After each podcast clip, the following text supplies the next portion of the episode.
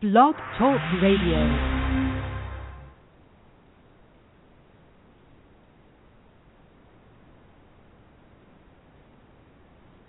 Hello, and welcome to Small Business Digest Radio.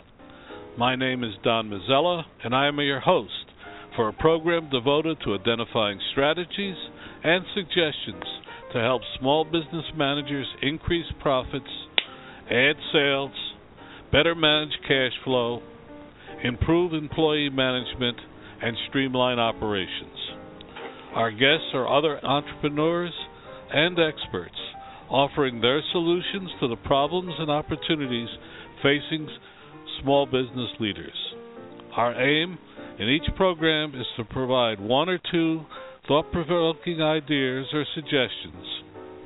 So follow us on Twitter at hashtag 2SBDigest or at our website at www.smallbusinessdigest.net. I'm particularly happy tonight because we're going to talk about a topic that um, uh, a lot of my um, emails come up about. It's uh, we have with us Dr. Michael, Michael Woody. He's here to discuss about stress on um, uh, uh, stress in small business. Uh, he came to us because he was part of a study with Staples, which we'll get into. But uh, first, uh, it's Dr. Michael Woody, Wood, and I'm, but I'm going to call you Mike if I can, um, and call me Don. Uh, but uh, we always ask a little bit about the personal background of uh, our guests. So tell us a little bit about yourself. Sure. Hi, hi Don, and uh, it's great to be here. I'm actually calling in from uh, Atlanta tonight, and I'm typically out on the road, so uh, it's it's good to take a nice little break and chat with you. Um, as you mentioned, uh, my real name is Mike Woodward, but I go by Dr. Woody in the media, and I've gone by Woody since I was 14, and I'm 41 now, so the whole Woody thing is kind of stuck. Um, so feel free to call me Woody. Um, I'm an organizational psychologist by training, and most of my work is in management and executive development. Um, I started out my career at PricewaterhouseCoopers in our human resource consulting practice and went on my own in 05 and have worked with managers, business owners, executives all across the board from small businesses to entrepreneurial ventures to mid-sized companies. So um, I kind of spend a lot of time working in a lot of areas, and my focus is really on understanding and helping develop how, how we manage others better and really the psychology behind that. So that's uh, generally my focus. Well, it's a, uh, certainly one of the key elements of small business.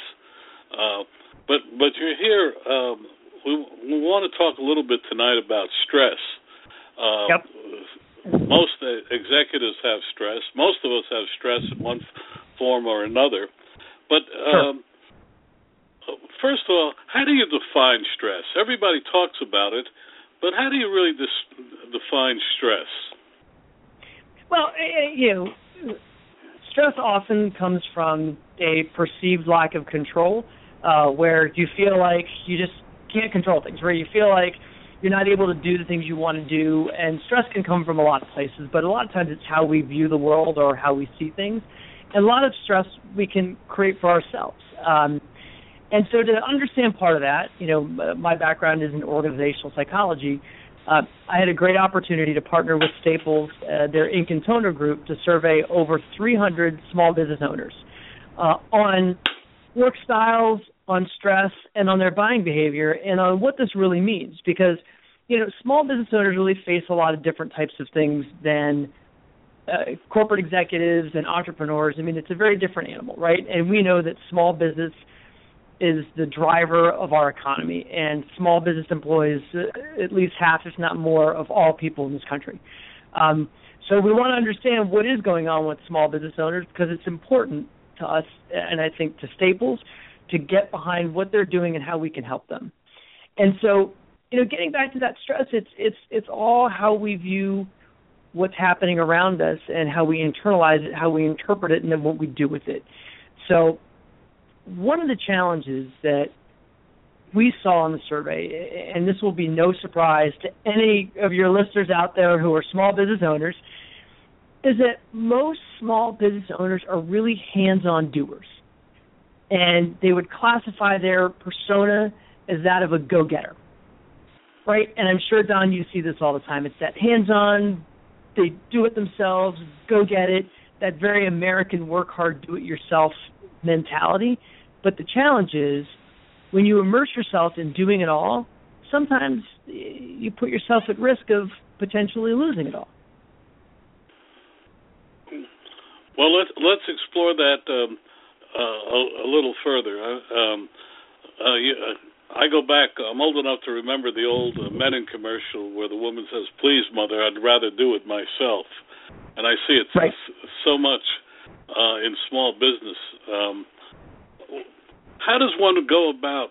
Uh, for one thing, uh, uh, another guest on our program pointed out to me, most people who have this uh, this tendency never recognize it in themselves. Um,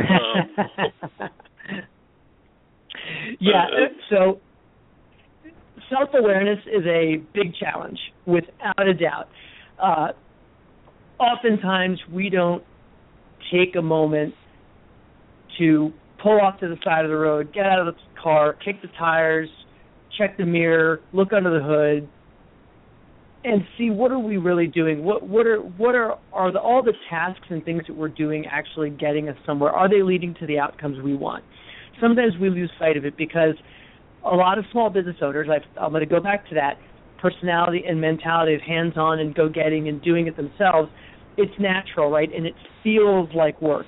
Sometimes stepping back and being a little more strategic, a little more um, high level, spending the thinking time doesn't feel like work. And the challenge is, is that's critical if you want to either scale your business or at least improve your business. Um, if you're so mired in the weeds, you're you're going to lose sight of that. And what happens is, is being in that doing mode when things start to go awry or you start to lose sight of the business, it causes some stress. And you know, when when you're trying to do everything, you can stretch yourself too thin. You're going to risk burnout. You're going to risk alienating your family because let's face it, for so many small business owners, you're fighting constantly to try and balance or at least blend your work into life, and it it really is a blend. There is no such thing as balance anymore, or certainly in the small business arena. Um, and, and ultimately, your business will be hurt by this. You know, one of the things that we found in the survey is that uh, nearly 40% of small business owners were really stressed about making time for their family. Because let's face it, your business is your life, and it can take you over if you don't pay attention to it and if you get too caught up in details. And of those we looked at, one of the groups we looked at were those who employed 20 to 49, which is sort of that, you know, inflection point where you're growing. Over 60% of those business owners were highly stressed and a lot of that's because they're scaling they've got more people but they don't you know they're still trying to do too much themselves so these are real issues real things that we're we're dealing with and i think that it's important for us to talk about how we can help business owners understand this and, and get around it well, uh, I want to get back to that, but I saw a statistic. In fact, I, I just blogged it that uh, in a survey, uh, uh, women uh, uh, business leaders seem to be feel that they have a work life um, a re- regime that works more so than men. I think it was like uh, 55 to 45. 55 mm-hmm. percent of the women said that they had, while 45 percent of the men said they had. Um, do you have any thoughts on that? Sure. I think in a lot of cases, women may feel more obligated to their children and their families than men do. It's a it's a cultural thing that we've been trying to combat for a long time. Um, whereas men, it, it's a cultural norm. It's more okay to be a little more disconnected from your family and to be a little more immersed in the business. Um, but more and more, I can tell you, you know, I I work with women entrepreneurs all the time, and it's you know it, it's an uphill battle because they take on more burden. I think a lot of times in trying so hard to either balance or blend it, where both sides kind of get hurt. Um, but you know, and what I come back to, I think what's important and what I started to get to was whether you're male or female. As a small business owner, one of the toughest things to do is how do you combat that feeling or drive to always be doing it yourself, to always be working, you know, in the tactical, in the detail. How do you pull back and start to delegate? And you know, one of the worry areas, and I'll make it very simple for you. So, just a concrete example to consider. And one of the reasons that the the Staples and toner folks were so interested in this is that all businesses, right, and small business owners are responsible for their staple supplies, the things that keep them going. And we found that over two thirds of the small business owners that we surveyed said that printing in some way, shape, or form is critical to their business. So it's important, but it's also something that stresses them out. Um, yet only 9% of those we surveyed actually keep print ink and toner or printing supplies on hand. And just a little over 40% have had to scramble at the last minute. And I'll admit it, I've been one of those guys to get ink and toner supplies because they have a report they have to print out, or they have receipts they have to print out, or they have shipping stuff they have to print out, or a presentation they have to print out. And yet, you know, so here's the thing are they doing it to themselves? A, right? So if you know it's critical, yet you don't have supply on hand, you're doing it to yourself. And that's and I'm just giving ink and toner as one example, but there are so many other examples when it comes to managing the supply cabinet.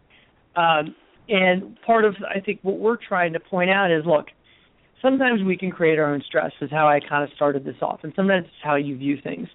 And there are ways to get around it. So when it comes to just as something as simple as your ink and toner supplies, why not delegate it?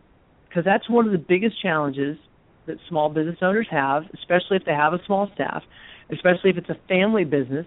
They have that guilt about delegating or they don't want to lose control by giving something up because they feel that will stress them more.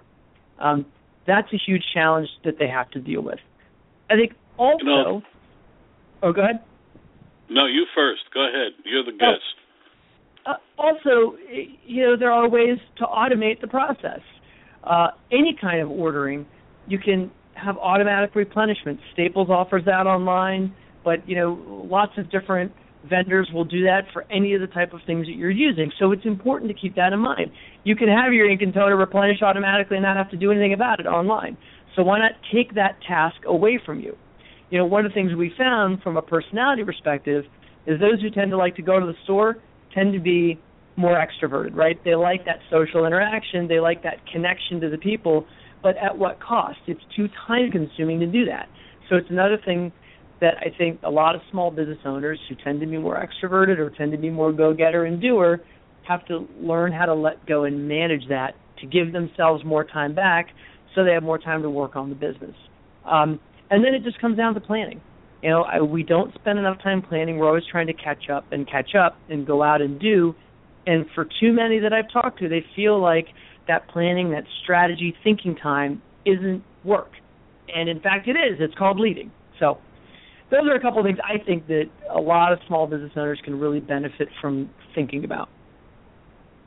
Well, I only have to tell you that that happened to us today. We had to send out two uh, uh, uh, presentations, uh, uh, physical presentations, and we found we, we didn't have the, the proper envelopes. Uh, and we had used the last one. It just happened to us today.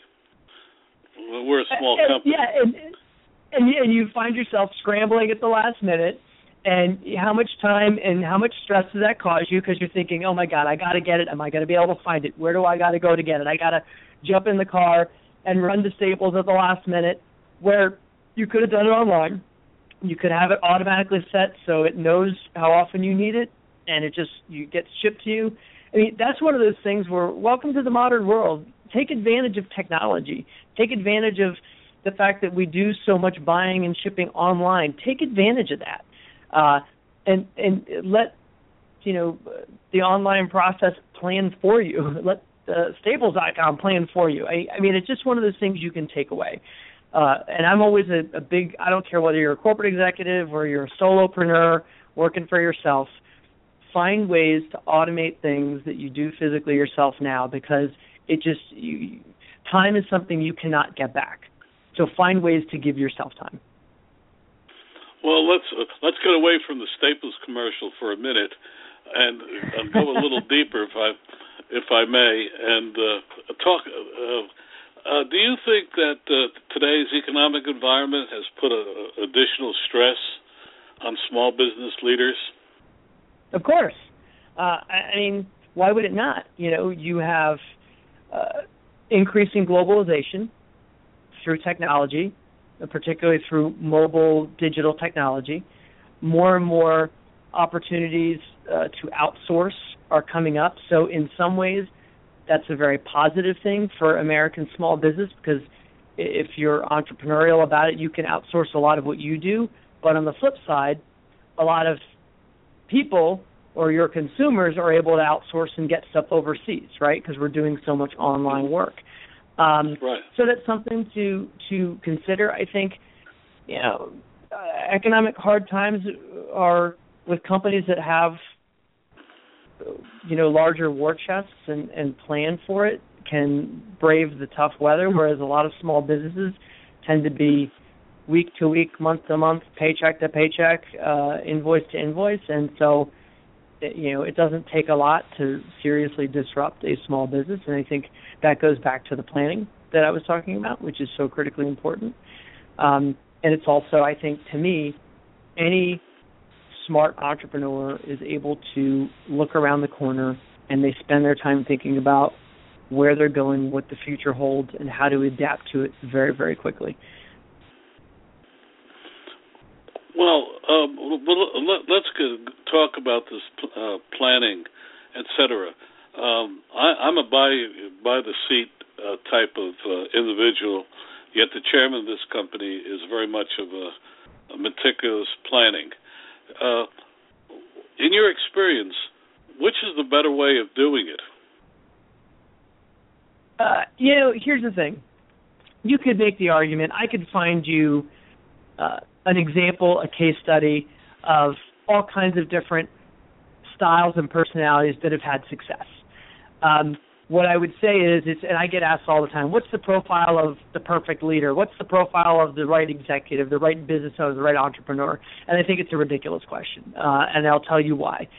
It's it's more about being aware of your own personal attributes, whether it's dispositional or it's uh, your capacity, as well as your personality. I think uh, also your strengths and your weaknesses, and know what you're good at, bolster what you're good at, and find ways to fill in those weakness areas with other talent. So, in a sense, what you two guys have done, right?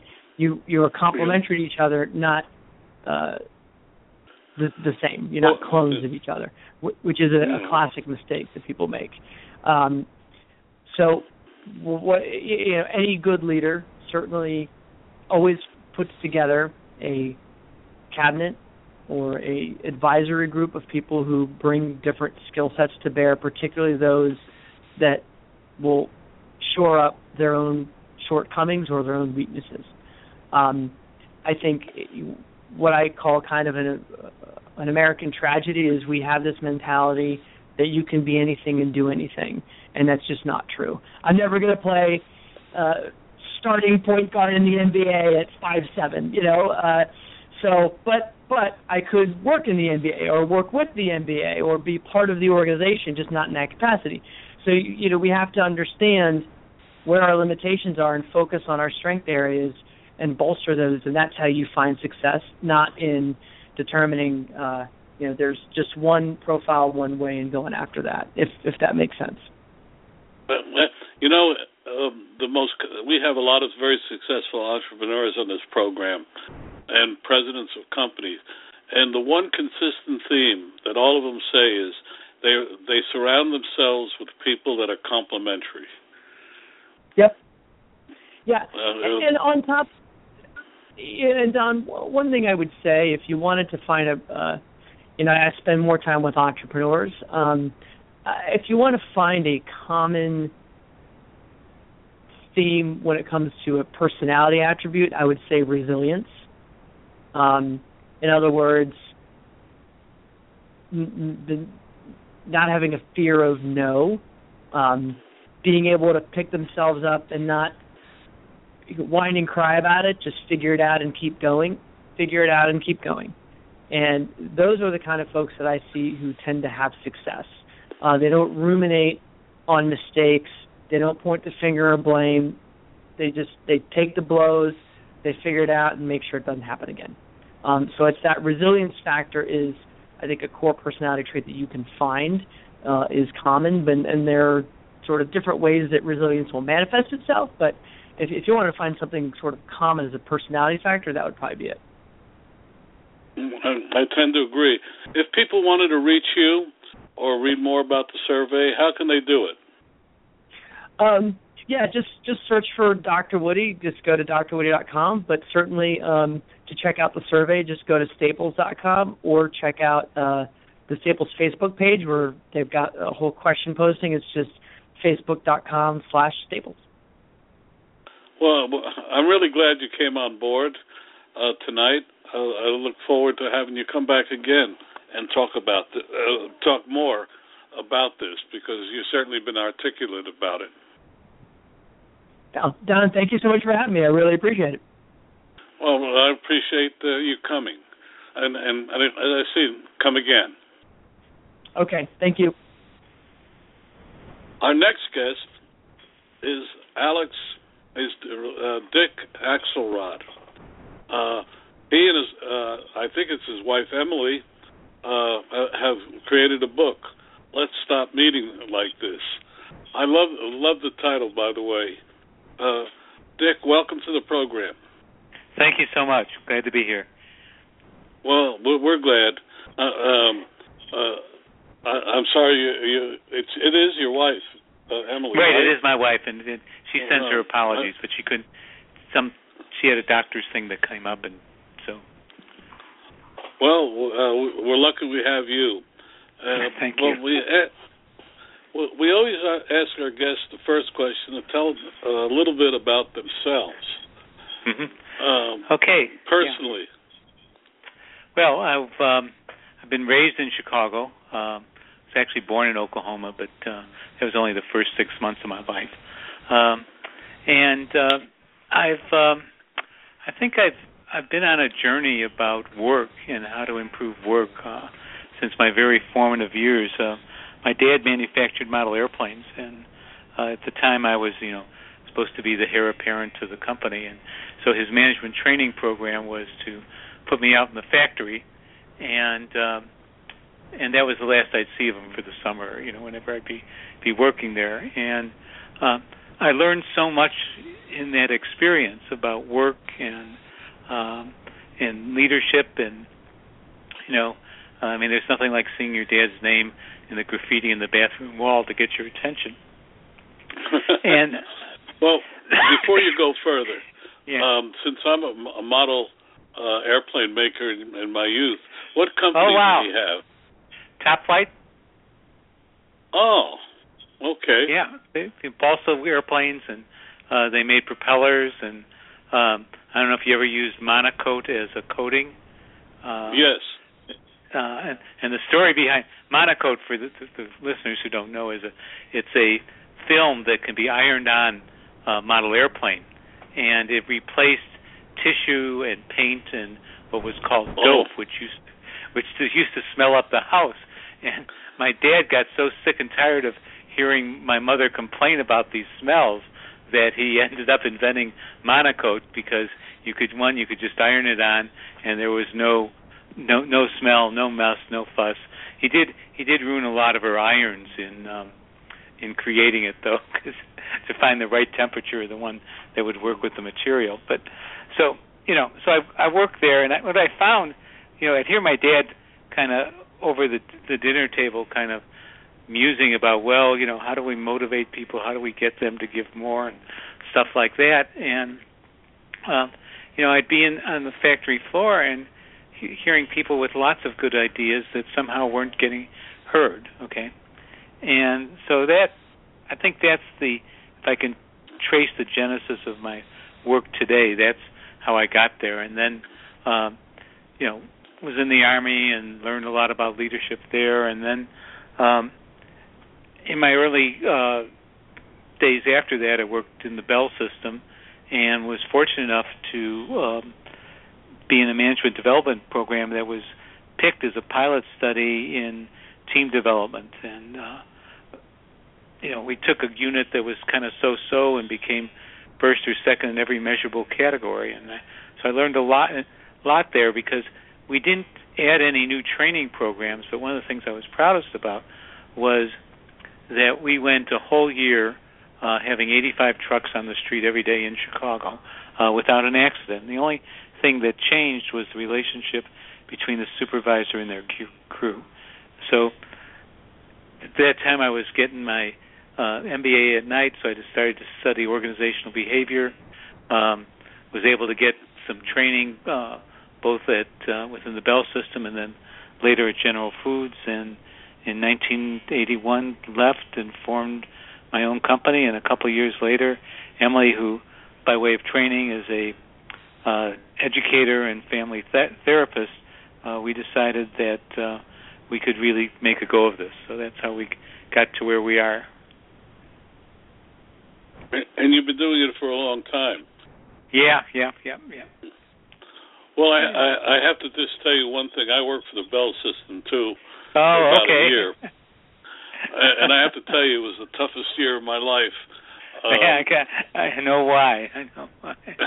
uh, but the, the interesting thing was, uh, I worked in the PR department, and they wanted oh, wow. to put out. Uh, if you remember the Hawthorne experiments, sure. Um, well, they wanted to put out a. They went back to Hawthorne and uh, went to a bench where they had taken a picture in I think 1929 or yeah. 28, and there was a woman still doing the same job 40 oh, years later. Oh my and they God. wanted to put out and they wanted to put out a press release about it. They were proud oh, of it. Oh no, no. um, uh, yeah, well, uh, and you know the Hawthorne works are in Chicago, or we're outside, right outside of Chicago. Yeah, right, and well, the, the results, no matter, uh, and correct me if I'm wrong, if I remember correctly, uh, all they f- finally f- figured out from all of the, their experiments was as long as you paid attention to the workers, they worked better. Yeah, and it's such a simple lesson. Okay, um, because I think today, you know, we're oh, there's all this stuff about employee engagement and how do you engage employees, and you know, you could you could buy any kind of sophisticated program you want, but it all boils down to uh, finding out what people care about, paying attention to them, and knowing that their boss cares about them. I mean, it's as simple as that, and it goes it goes back to that study over and over again. Um, uh, well, let's let's talk about your book. Let's stop yeah, meeting yeah. Uh, like this. Um, in America today, well, in America, the, when I was in corporate America, mm-hmm. uh, and, and surprisingly still today, meetings seem to be a, the predominant thing people do in large mm-hmm. corporations. And so, with that as a lead-in, the, the floor is yours.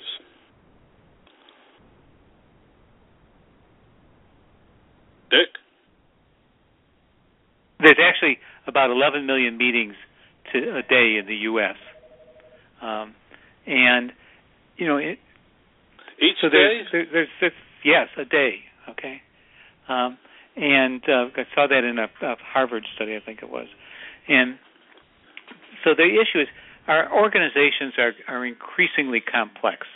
You know, and the amount of coordination needed to make them work requires us to meet. Okay, um, but then when we meet, um, it's often a not a good experience. So instead of the meeting helping us to be more productive, there in fact becomes less productive. Um, and then the other thing that that's starting to happen is because organizations are are leaner today than maybe they were, you know, 15, 20 years ago.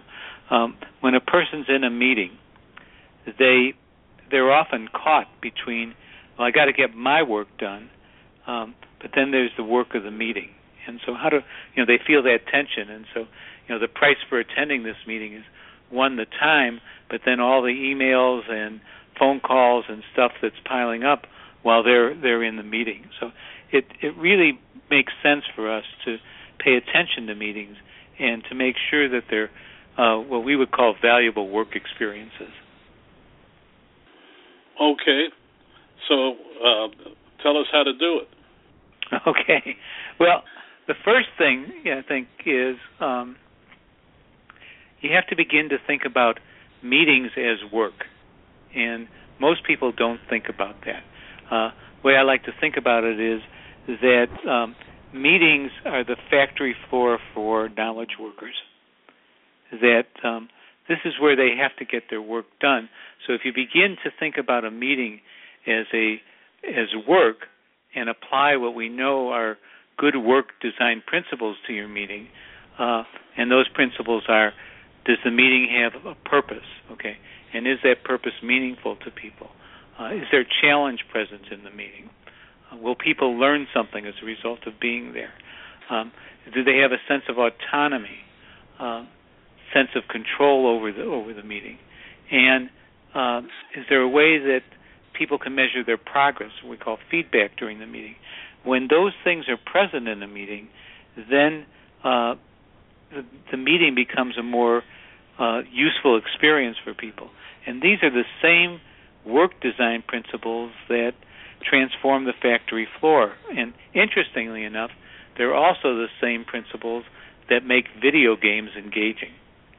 And we learned that uh, when we were giving a, a talk, and in the in the audience was the CEO of a video game uh, manufacturing comp- company, and the uh, CEO came up to us after the presentation. He said, "You know, those things you're talking about, meaning, challenge, autonomy, learning, feedback, are what we build into video games. And so you know, the lights kind of went on for us and said, okay, now you got to build these things into meetings so that it's a useful experience for people. Well, that's pretty difficult to do. So how do you do it? Uh, when, the difficulty making it a useful experience for people, or well, uh, you you just outlined what what should be in a meeting, but right, how right. do you? So, and and, and um, I, I know it's in your book, but can you summarize um, some of the things that you should do uh, in well, planning okay, a meeting? Yeah, yeah, okay. So the first thing, uh, there's a lot of frustration a lot of leaders have is they ask for agenda items and no one says anything. So you, one thing is to involve the at least the participants or a microcosm of the participants in the planning of the meeting so that it becomes their meeting, not not just your meeting. So that's that's one thing you can do. Um, you need you want to make the meeting a learning experience. So maybe there's some pre-work that people can do, or maybe there's a way in which people can share their knowledge uh, and teach each other about the business during the meeting as you're trying to work out and figure out uh, problems. Uh, the other thing you can do is um, have a sense of uh, as, as a leader, what I think really is, is important is for the leader to be very clear about what we call the decision rules. Uh, there's nothing that uh, makes people angry about a, a meeting, uh, is the feeling that somehow um, I thought I was in a process where you were asking for my opinion, and my in, my opinion would count for something, and to find out at the end that it's only the leader's voice that counts. So I mean, th- those are some of the things that um, be, begin to help. Um, you need to think about the meeting as a. Uh, in the book, we talk about something called the meeting canoe. So we'd like to think about a meeting as a conversation, and the first part of that conversation, people need to feel comfortable and welcome. So how can you make people feel comfortable in the meeting? Uh, I think one really great way is to make sure that you have a, the, the participants have a sense that you did some preparation. It's like when you invite somebody to your home um, and for a dinner or something like that, and you walk in and you you realize that a lot of care was uh, taken so that you could have a good time. Well, there's a lot of care taken so that this meeting can be productive. Um, the next step is to feel connected to both the people in the room and to the topic. And so, um, you know, sometimes it can be just a short uh, conversation, uh, asking people, um, what do you need to do or say so you can be present in this meeting? And then you need to uh, begin to think about how can we learn together or discover what the way things are. So that's an understanding of current state, and then what are our dreams or hopes for the future. And so, you know, at this point, you've got the widest possibilities, the most possibilities for change. And then, um, at some point, you're going to have to make make some decisions about direction, and in the direction, uh, you both close down some options, but you open up others. And then the close of the meeting is what we call a 10 to the end. So that you review the decisions made, you identify the next step, and you ask people, was this time well spent, or how can we make our next meeting more effective?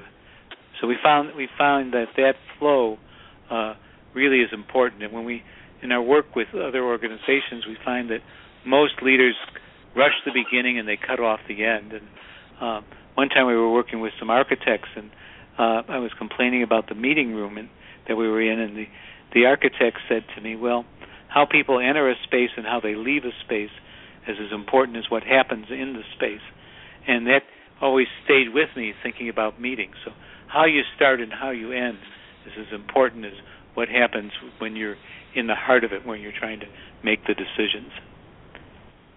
So those are just I mean those are a bunch of things I've just given, but there there's some ways in which people can begin to shift their meeting experience.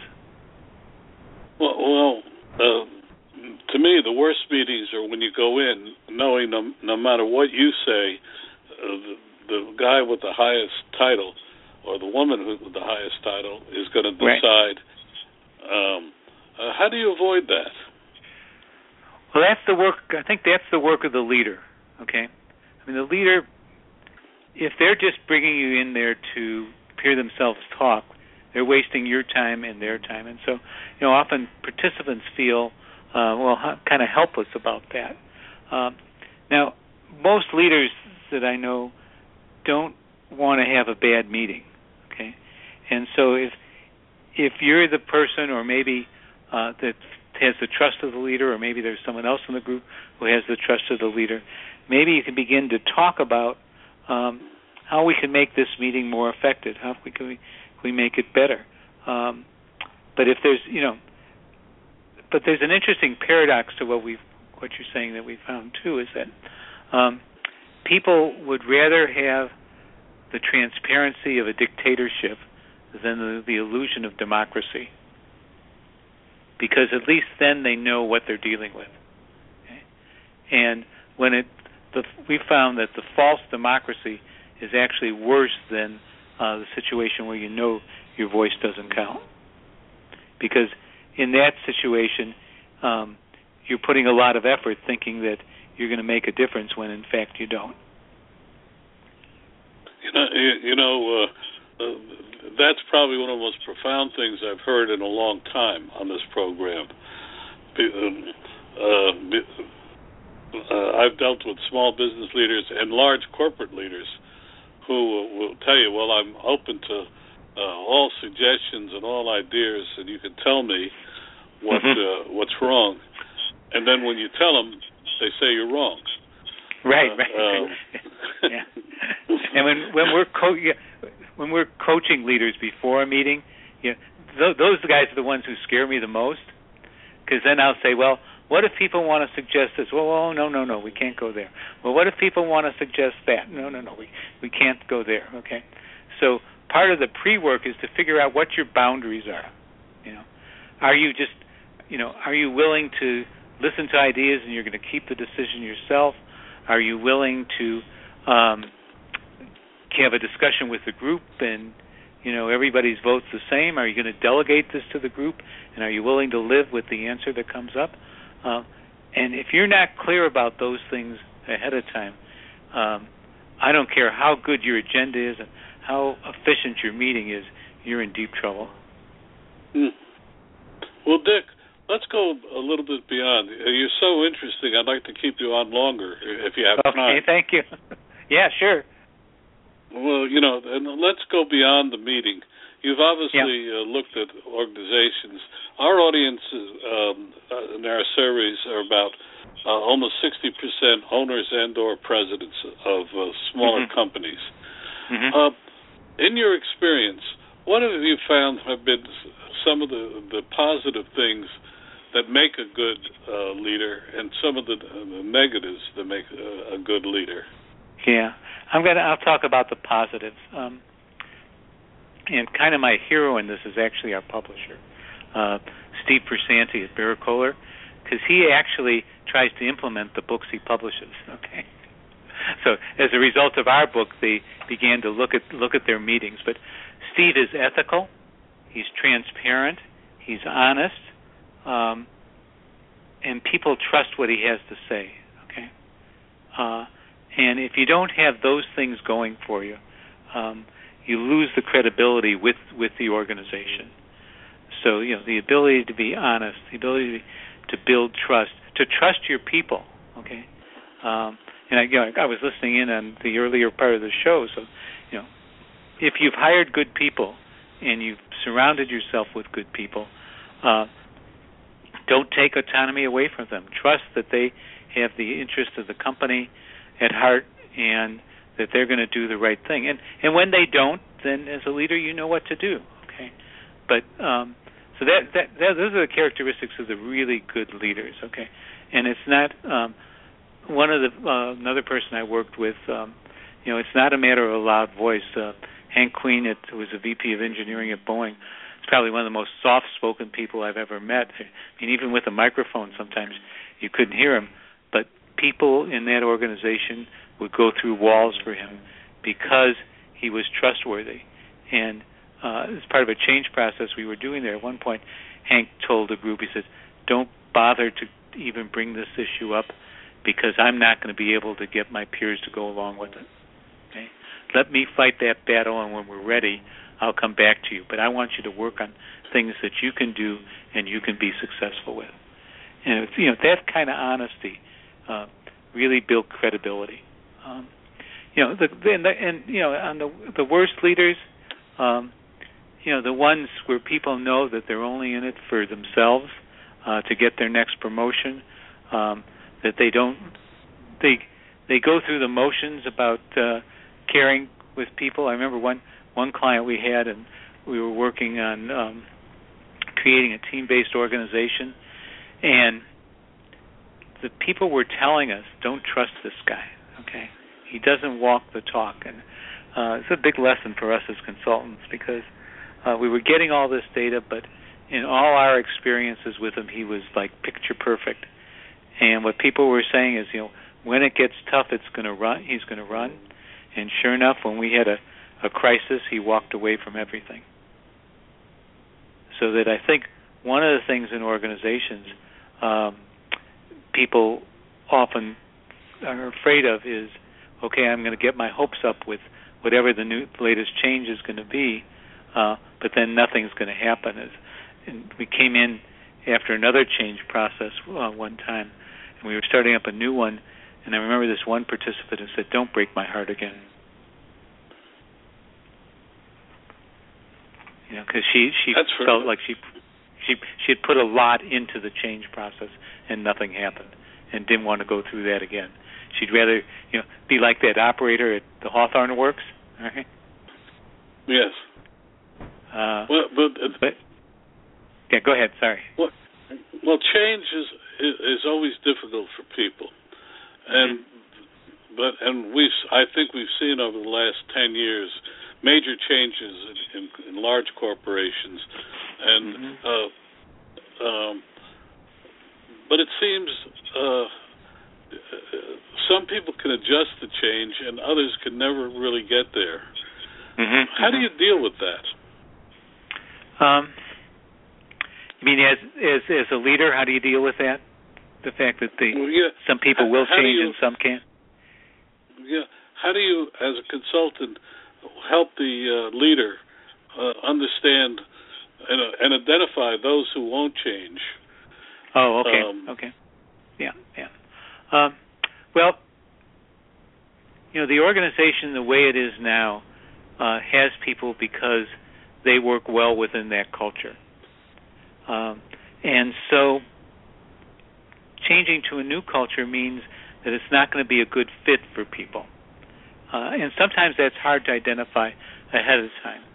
Um, but then, knowing that, uh, well, we'll talk to leaders about and say, no, let's see, what's the fair thing to do? Okay, what's the fair way to treat folks like that? Okay, because they've been, you know, maybe loyal workers for 15 or 20 years, all right, and now the world's changed. Uh, remember one time we worked with a um, company that makes uh, RVs, and they were wanting to be. These were very high-end RVs to where people, you know, half a million dollars, something like that, and uh, the owner would come to the factory and get driving lessons about, um, you know, their new motor home and how to how to work with it. And I remember this one factory worker saying, "Well, you know, I didn't come here to talk to people. I came here to hang sheet metal, and I can't deal with this." Okay, uh, so you know, they what they in this uh, situation they were able to find a job for this person uh, where they didn't he didn't have to interact with people because they felt like he was a, a good worker and, and and that he deserved the place a good something. Other times, um, what's re- the the new requirements are just not a good fit for people, and you have to help them either leave the company or find a job in another place. But you have to think. I guess the the, the big thing is for the leadership to think that through ahead of time, always asking themselves, okay, what's the fair thing to do? Uh, is our process for doing this going to be fair, and is are the outcomes going to be fair? Because I, I don't know the Yeah. test that, that's going to tell you ahead of time. No, it's looking at it. I sit on the board of a company that's uh, go- going through that right now, and uh, uh, the employees have been incredibly loyal through a ver- through a down cycle. And now uh, new new money's coming in and new management, and the the board is really torn because uh, we know that not everybody's going to survive. Yet these people have made incredible sacrifices to keep the business going, Yeah. and we just yeah. do not we just we just do not know how to handle it. Yeah, Uh, I, I just keep asking yourself, what's the fair thing to do? Which is a tough question because fair fairness is um, it's contextual, and so what's fair in one organization may not be fair in another. Um, I'll tell you a quick story about our publisher because you know uh, several years ago publishing was really in the tanks, and Mhm. they uh, at Koehler they had a policy, and, I, and and actually one of the interesting things about Koehler is they have an author's representative on their board. So I was on the board, and um, as the author representative, and what Steve Piersanti, who's the the owner CEO, uh, did, and he he'd always done this, is it shared the financials with people, and um, they had a, a meeting with the, everybody in the company, and they looked at the financials, and what they decided to do was that everybody in the company would take a 10% pay cut except the lowest level employees. Okay, um, and then what? So that was fairness in that context with that organization. Um, and those of us on the board were holding our breath about whether that was going to really work. Um, but you know, it, it's a story with a happy ending because um, you know what people really then buckled down and did was find ways to save money, to save the company money. Um, now, uh, Berrett-Koehler is one of the healthiest independent publishers uh, in the U.S. All the pay cuts have been restored and bonuses. In fact, they just moved to new offices. Uh, but you know, Uh, no, go ahead. You t- you're doing great. Yeah, I mean, that, that's, I think it's just you know, and, and it's, it's similar to what I talked about earlier that uh, Steve trusted his people to make the right decision. Okay, now you can't take that decision and put it someplace else in another company because it might not be seen as fair within the context of that company. But the the notion that they were able to look at and say, okay, what's fair to us as individuals? What's fair to us as an organization, and how do we work together to make it work?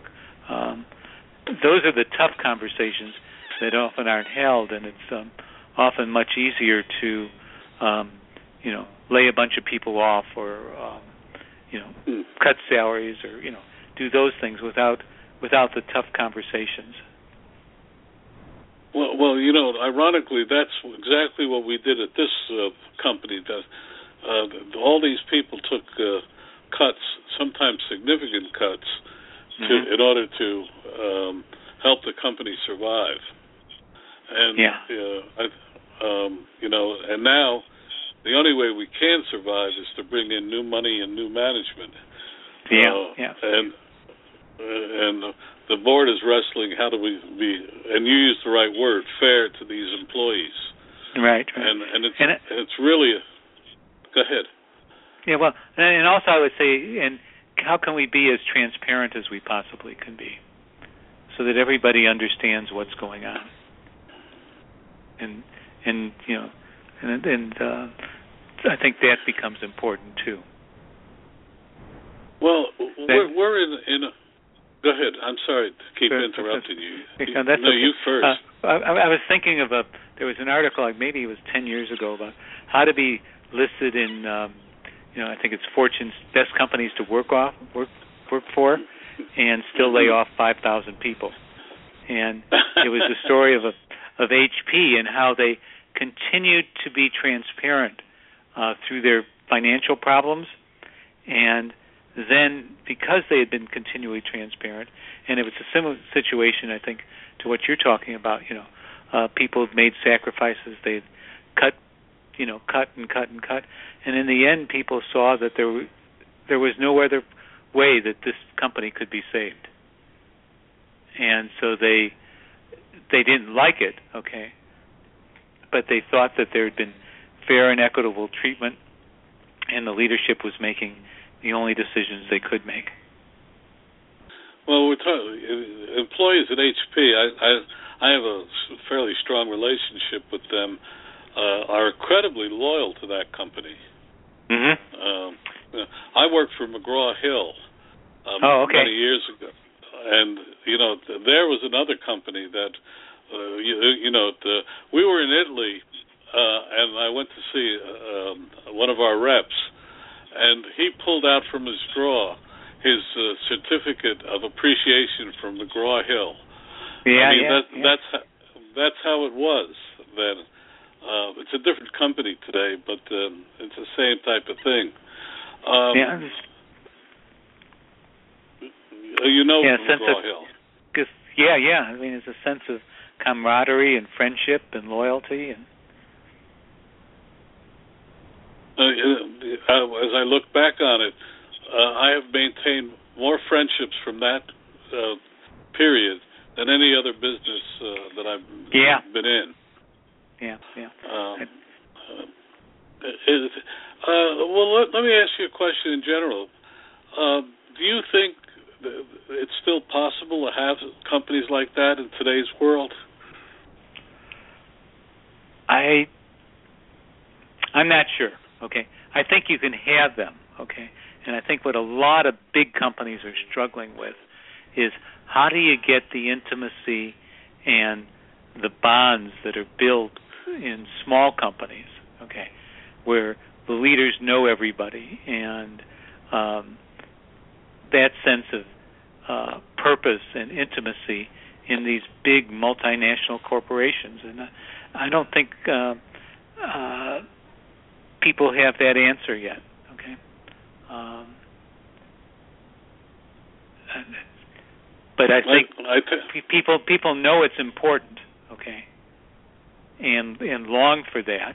Okay, um, and you know as as you get bigger and bigger and the organization becomes less intimate and less human then it becomes very very difficult um, but then there are you know there are also big companies that people feel pretty good about hmm Well, let me ask you a different question. Uh, you're so knowledgeable. I hope, but oh thank you um, uh, you know, before you could pick up the phone and talk to people. In today's Okay. world, it's almost impossible to talk to people. Everything is email.